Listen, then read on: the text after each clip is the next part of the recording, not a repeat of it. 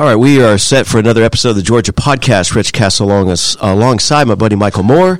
What's it looking like on your side of the table over there today? Oh, it is shiny and sunny, just like every Buckhead day is, man. I mean, you can't get any better than this. I don't know where you're seeing the sun, but yeah, I'll take your word for that. Yeah, that concludes our weather report, which we normally don't do. That's why we don't do it. All right, so we've got a great show lined up here on this episode. We got David Feldman. David, what's it look like on your side of the table over there? Well, I see a tie covered in Christmas ornaments, so nice. That's bright and shiny, but yeah, it is pouring outside. Yeah, no doubt. And that's David Feldman, the voice and the man, the myth behind the legend of 3AL. So 17 seconds or less, what's a teaser before we launch off the show here? What do you guys do over there? So we're a full-service creative agency. We find the intersection between beautiful visual identity and really powerful technology. So the teaser is you can get cookies shipped anywhere across the country. Because of a project we did. And speaking of cookies, we're going to be talking about that and more. And more. All things on the Georgia Podcast. Welcome to the Georgia Podcast, featuring the who's who and what's new in Georgia. Made possible in part by Global Podcast Studios, offering podcast studio rentals, production, and distribution. Visit globalpodcaststudios.com. And by our friends at Serendipity Labs, co-working, private offices, and more. True inspiration at work. Learn more at serendipitylabs.com. Now join Rich Casanova, broadcasting live from the Pro Business Channel studios in Atlanta and worldwide across the PBC syndicated networks. All right. We got a great one here for you today. Michael Moore in the studio alongside myself, Rich Casanova. And as we mentioned, David Feldman is joining us. He's the founder and creative director at 3AL. We're going to find out how that all came about, why there's 3ALs or who knows. It's a brand, web, and content agency that creates nimble identities, elegant technologies, and beautiful tools that equip clients for success. I think that's well said. I don't know who wrote that. Yeah, but there must be a creative agency there that has a great copywriter, and he probably engaged them to do that, to get us here today. Boy. Yeah, the agency dude in the studio, we need to talk to him off air or whatever to help us with us. So David, before we jump into what you guys do on a regular basis and what's next, what's cooking and the cookie story, you also were involved in a really cool event here at Atlanta Tech Village. Before all that, 3AL. What's the deal with 3AL, as Jerry Seinfeld would say, yeah?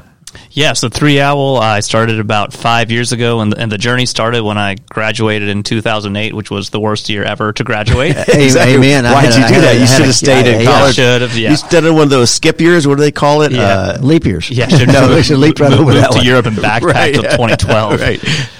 So, yeah, I had did get one job offer, worked a corporate marketing job, which was, I was lucky to get, but I think 4 or 5 months into it, I realized the corporate life wasn't for me as I looked down the hallway and said, 2 years I'll be in that office, 4 years in that, and 10 years that corner office could be mine.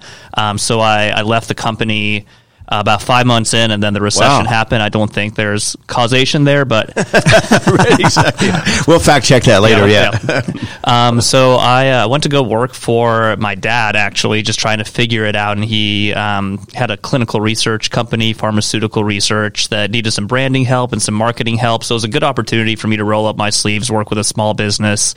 And then in that time, I was going to stay there for 6 months, and then 3 years later, I'm still there. Looking to get an MBA, but also had an opportunity to go work in Russia. My family's from Russia. I speak Russian, so I got to open up an office in Russia and actually build my first website in Russian. Whoa, that's crazy. So I remember talking to an agency there trying to place a banner ad on a Russian website for pulmonary clinical research, but it was a great experience. But having all that downtime there as well, I did a lot of education, so learn how to build websites, learn more about marketing, automation, linked up with a photographer there and learned more about photography and videography. So that really set me on my path. And then as I came back, I was applying to go to business school, and I also had a few clients on the side. And it was just enough to pay the rent. And I remember that moment where I had to send the email to the client saying, hey, I'm actually going to go get an MBA. I couldn't send the email, so I said I'm going to give myself a year and see where this takes me, and here we are. So, wow. Now, hit this point again. You're talking about your dad and the development of the you rebranded as ABR Alliance Biomedical Research, which was a good call, ABR, but it's now Vitalink. What was the history there? Sure. So, it's funny how clinical research has become a big part of my professional story. You just never know. Right. But he ended up actually, it was a network of offices. They sold it to private equity, and we pitched to become their agency. So they actually became this real client of ours, and it started with a naming project. So we started by creating the name Vitalink. There are now 9 offices across the Southeast. Wow. But they've been great because we got to build an entire patient recruitment platform for them, really build their brand from the ground up, and really manage having multiple offices come together under one roof. So it's a really fascinating project. We're still working with them now and really have measured great results. And it's been this full circle of almost 10 years with them. And also rewind, I'm not hearing the Russian accent, so I'm going to... If I spoke Russian, you'd hear my English accent. Oh, okay, good. That's interesting. We may do a Russian podcast. Have you host that one right for us? Yeah, that'd be interesting. So drop you off in Moscow and we'll turn left. Yeah. So 3AL. So how did you come up with that name? There must be a story behind, because what's 3AL? Sure. So I was David Feldman Media for the first year, and I remember on a conference call saying, "Hey, this is David Feldman, founder of David Feldman Media," and I'm like, "Ooh, that name is not going to work." Right. Yeah. I always liked owls, and it was not about the wise part of owls is owls seeing in the dark, and that's something we always tell our clients. There's so much we know that you don't know that we can help you with. So it's really illuminating that path. Especially working in technology, there's so much that's happening behind the scenes. So this metaphor of seeing in the dark has become a big part of 3AL. And then, go ahead. No, go ahead. So our pillars, we have 3 pillars. We're fierce, sharp, and light. So fiercely curious, sharp because we care about education, and light because we have a lot of fun. So the name 3AL came from there. Nothing to do with the dark web then, yeah. I think the dark web might have not been around when we started. Okay, so good, and you're not responsible for that either. Fact check that, yeah, exactly. We got a lot of homework to do here, Michael. That we do. So the owls, I was going, yeah, they see in the dark, that's cool, but they also hunt in the dark. They do, and they also, our logo actually, if you look at it, it's a 3, and if you turn it sideways, it's an owl. Oh, as we were doing some ornithology and saw that owls can turn their head. Almost. Oh, yeah. So that's actually where the actual logo came from, was studying birds. And you can't go wrong with wise either, yeah. Well, I like the idea. Yeah. Your first account was rebranding David Feldman Media. Oh, it had to happen. It sounds like that was a success to me. I'm all in on this 3AL thing. Your dad's and your own and the other family members you're going to rebrand, or some cousins you're going to adopt or something. Yeah. Okay, so now on a day-to-day basis, some projects that y'all take on. What do those look like? I mean, you've worked with the likes of Mellow Mushroom, Emory University. I mean, now drop some other names or projects, yeah. We work with Taco Mac, Great American Cookie Company. We work with universities in the Georgia college system, as well as almost every music venue in town, which is a lot of fun and a lot of free concerts. Well, it helps because you're a musician too, right? It does, and we'll talk more about it. I have a music nonprofit that I was a founding member of that actually became a nonprofit last year, so that's a very exciting story in and of itself. So that's still a lot of branding differences in process. I mean, obviously, this time you spent figuring out your life, getting out of a major corporation into doing specialty projects, which is really what small businesses do. And you do some great specialty projects. So give us some of those stories about some of those really, what normally would be a 12-page white paper. Break it down to, 30 seconds. You know what? We just wrote a 12-page white paper. Oh, wow. This is getting weird all of a sudden. It is in the room taking pictures of me right now. This is getting weird. I'm going to step outside for a minute, yeah. No, I think a fun project to talk about because it's so relevant is a project we did for Great American Cookie Company. Yeah. Big fan of what they do, and they approached us in August with an initiative to start an e-commerce platform. By when? Don't mention the timeline because that could get us all in trouble. Yeah. And I will mention the timeline. Okay. But they, essentially said, look, we've got Tiff's Treats, Insomnia Cookies. They're reading the trends. Mm-hmm. Folks are shipping cookies across the country. All their cookies are fresh baked in store, but they don't bake at their plant, and they said, we want to start baking in our plant and shipping cookies across the country. And they made the right strategic decision to launch it around the holiday season, which put us at an ideal launch date of November 1st. And we said, look, we can do it. So with that project, we just had to have every unknown already known. It's the seeing in the dark piece. Oh, so you don't mean November 20th of 2020. You mean 2019. You can go online right now and send cookies anywhere in the country, including Alaska, Hawaii. So most people would take a year to do that. And you did it, how many?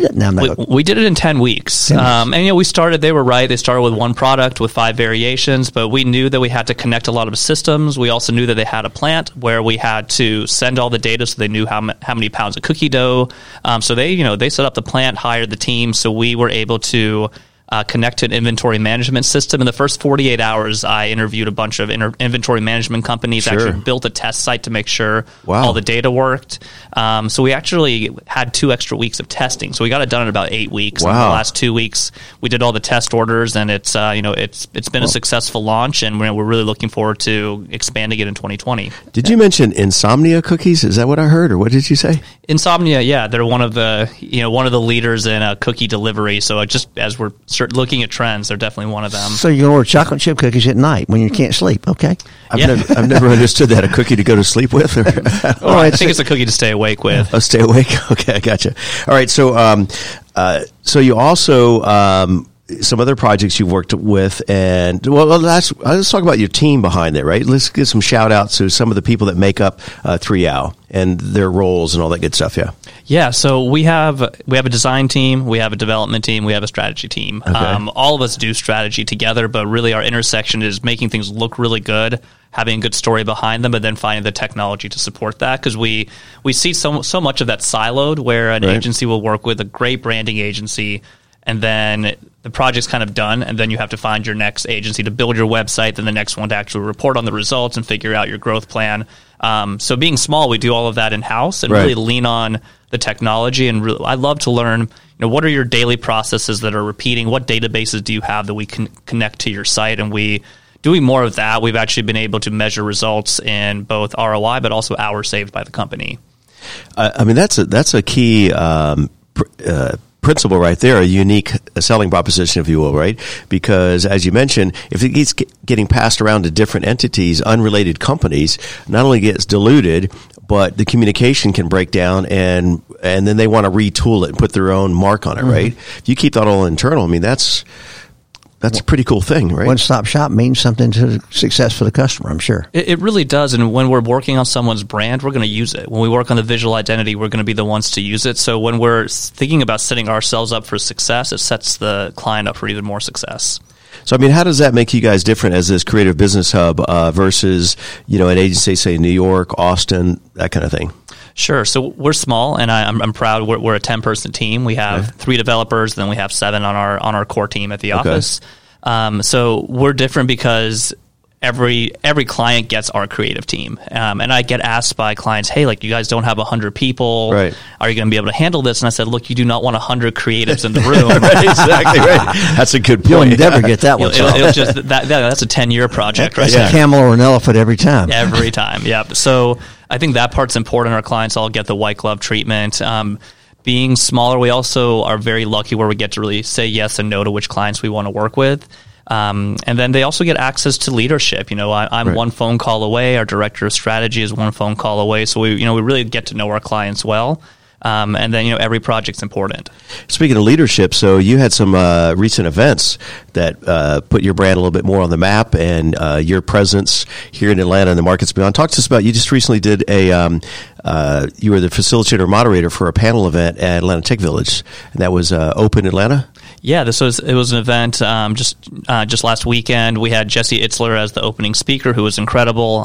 So I helped put together the panel. We had some other panelists already there, but essentially it was how to make 2020 your best year ever, and it was the personal brand and the business brand, and it was interesting because the Peloton ad just came out. Exactly. So I thought, I'm just going to start off with some controversy and ask all of these panelists, hey, what are your thoughts? Yeah.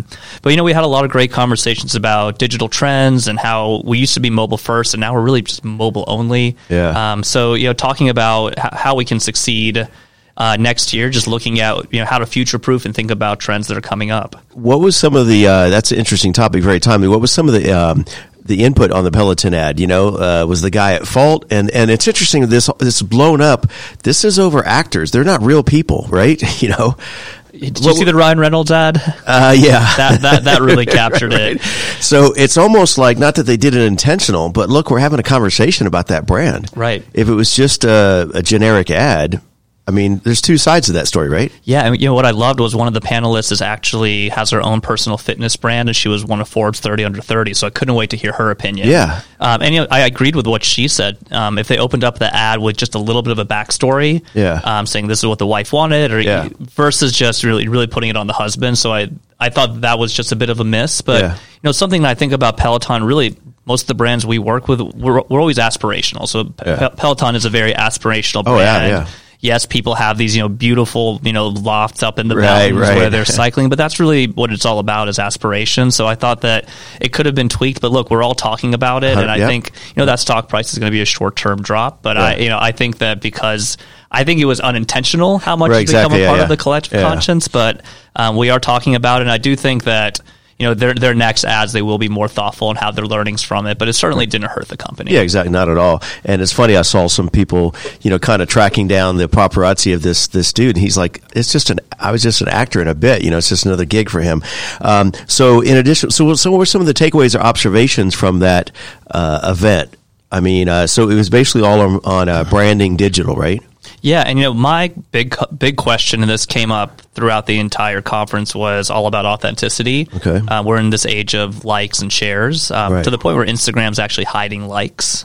So my questions were, you know, what does it mean to be authentic in 2020? Every single brand is trying to claim authenticity, and so much of that is actually looking at your story and basing it in your real truth. It's looking at your culture, not in a way that it's, you know, written down on paper, but what are the shared values of the company? So, you know, as you are being authentic versus, you know, sitting down in a conference room and just figuring it out, it's actually looking and seeing, you know, what shared values do you have? Where did the company get started? Why did the company start to truly be authentic? Because I actually found a statistic that looking at social media, consumer complaints, more complaints are about perceived distrust and authenticity than a bad product experience. So it's more important than ever to be authentic, but to actually start the process right in defining authenticity. Well, and you mentioned like social media, this idea of so many followers, but you mentioned yourself as in a leadership role. We need more leaders than, you know, the emphasis on followers. We want to remind our listeners, you're listening to the Georgia podcast on the Pro Business Channel networks here in our Buckhead studio. We're having a great conversation with the founder, CEO, chief of everything at 3AL, and that's David Feldman, and alongside Michael Moore here. And you can check out everything that you guys are doing over there. A good point of contact would be the number 3al.agency, right? That's 3al.agency. And then you're across all the social medias we mentioned, as well as on LinkedIn. All right, so in our next segment here is we're moving forward. So talk to us about some other leadership. So you were recently featured in Forbes. How did that come about, and what's the story there? So the article in Forbes is Why Branding Takes So Long and Why It's Worth the Wait, which was such an easy article to put together because I have that conversation with almost every client, and I've been having it for years. And I finally just wanted to actually put that into writing. And we have a great PR team. Shout out to Rhino Media, who helped get us connected. They helped get us connected to Forbes, and they said, hey, what's the first piece you want to write? And I've written it. I just looked through my emails, looked through just notes I've had. I've had all the pieces to it, you know, but essentially I'll come to a client and we're potentially pitching a branding project, and you know, you got folks like 99 Designs where you can get a really good logo, but you know, thinking holistically, I mean, getting back to like, hey, what's authentic to your brand? Why does the process take so long? So my whole point is there's so much that happens before pen hits the paper. It's the research, it's stakeholder alignment and making sure there's alignment within the team, and then understanding what the competitive market looks like, and also how to future-proof. Where do you want to be in 5 years? Where do you want to be in 10 years? Are we setting you up for success? That's not going to get accomplished by a pretty logo. So that's really, you know, the first, you know, few months of a branding project before we even put pen to paper. And hey, it's going to look beautiful. The language will be right, but getting all that research done and that alignment is critical. And before we move to the topic of the nonprofit that you're behind, as well as what's next, talk to us about, you're also a guest lecturer at Emory and the New School, Atlanta. I mean, what subject matter, or how does that come about, or whatever? Yeah, something I love about our agency is that I think at this point every person has lectured at their alma mater. I've got 4 GSU grads who actually went back and did, or actually 5 who went back and did a panel at Georgia State, which I thought was awesome. Oh yeah. So with Gazueta Business School, I come back at least once a year to talk about marketing and branding. I've been, you know, building my own case study around the Casper brand. We did not do their branding, but I've been following them for a couple of years. And then I will also do workshops with all the students. They usually are in a marketing competition, so they'll come to my office and I'll help them with their presentations. The new school actually is a high school in Atlanta. One of my good friends actually founded a high school. That's crazy. And I was lucky to be one of the founding faculty members and help build that very first curriculum, so I'll always come back there. They're a city as a classroom type of institute, so they're very entrepreneurship-based. They love learning from people in Atlanta, so...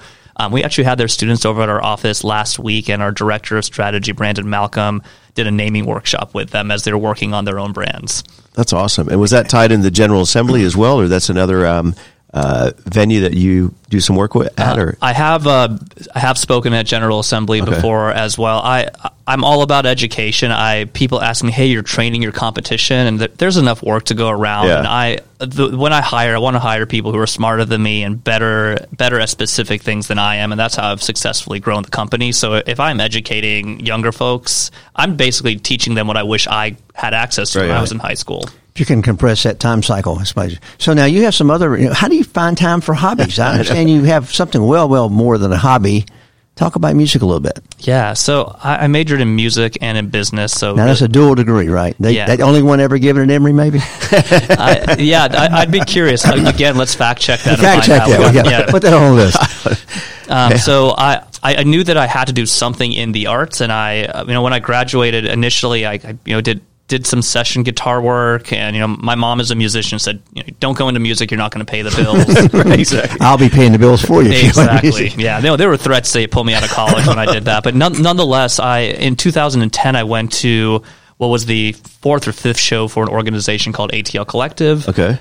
The idea was to cover a classic album start to finish, bring in all local artists, so you had audience members discover their new favorites artists by singing their old favorite songs. Wow. And they had just started. It was, just an idea at that point. I remember approaching the founder saying, I think this is the coolest thing happening in the city. How can I get involved? Do you have a brand, a logo? And they were, it was really almost day one. Back of a grocery bag, right? Yeah. Yeah. They were really, it's funny. They were doing, they covered like Johnny Cash's Live at Folsom Prison. Oh, and they had that plus prison food, so they cut up pieces of cardboard and put, grits and, grits of food on there, so it felt like it was very homegrown, but I joined in 2010 and really got to build my creative community and music community through that, and it was not about playing music. It was really about helping bring musicians together. And in that time, I really saw how ATL Collective could connect to other organizations in the city. So I connected them to Delta, and we actually got to do a show in Delta's Flight Museum. Whoa. In the airplane hangar, that's a trip. Nice. The acoustics in there would be insane, right? It was a lot of work to get it to sound good, but it was beautiful. We were performing next to a 737 jet. We had this huge band. We had a great budget to put together a dream show. We covered Stevie Wonder's Songs in the Key of Life, which is an epic album in and of itself. We performed with Atlanta History Center. We've performed with Monday Night Brewing. So we've built all these really great connections. But we also, what's amazing is looking back over a decade, I think there was one time we took a month off. We've done over 100 records. We've had close to 1,000 musicians perform with us. And it was a for-profit just because we didn't have the time and resources to actually build the nonprofit. Right. But as we were looking back last year, we realized we poured $250,000 back into the music community over the last 3 years. We've had bands form who have met here. We're truly building a true music community. Oh. So being so mission driven, we connected with someone who actually helped us become a nonprofit. Work with Georgia Lawyers for the Arts. So 2019 is actually our first year operating as a nonprofit. Congratulations. So you have open mic on the backside. Really, you get local people to perform all the background cover. It's cool. Yeah. It's all local. And every time I bring my friends to a show, they say, "There's no way these are all Atlanta musicians." And they're all Atlanta. They're under the covers, right? So there's so much talent here. I mean, music, television, film. So the nonprofit. What does that look like then? What's their mission?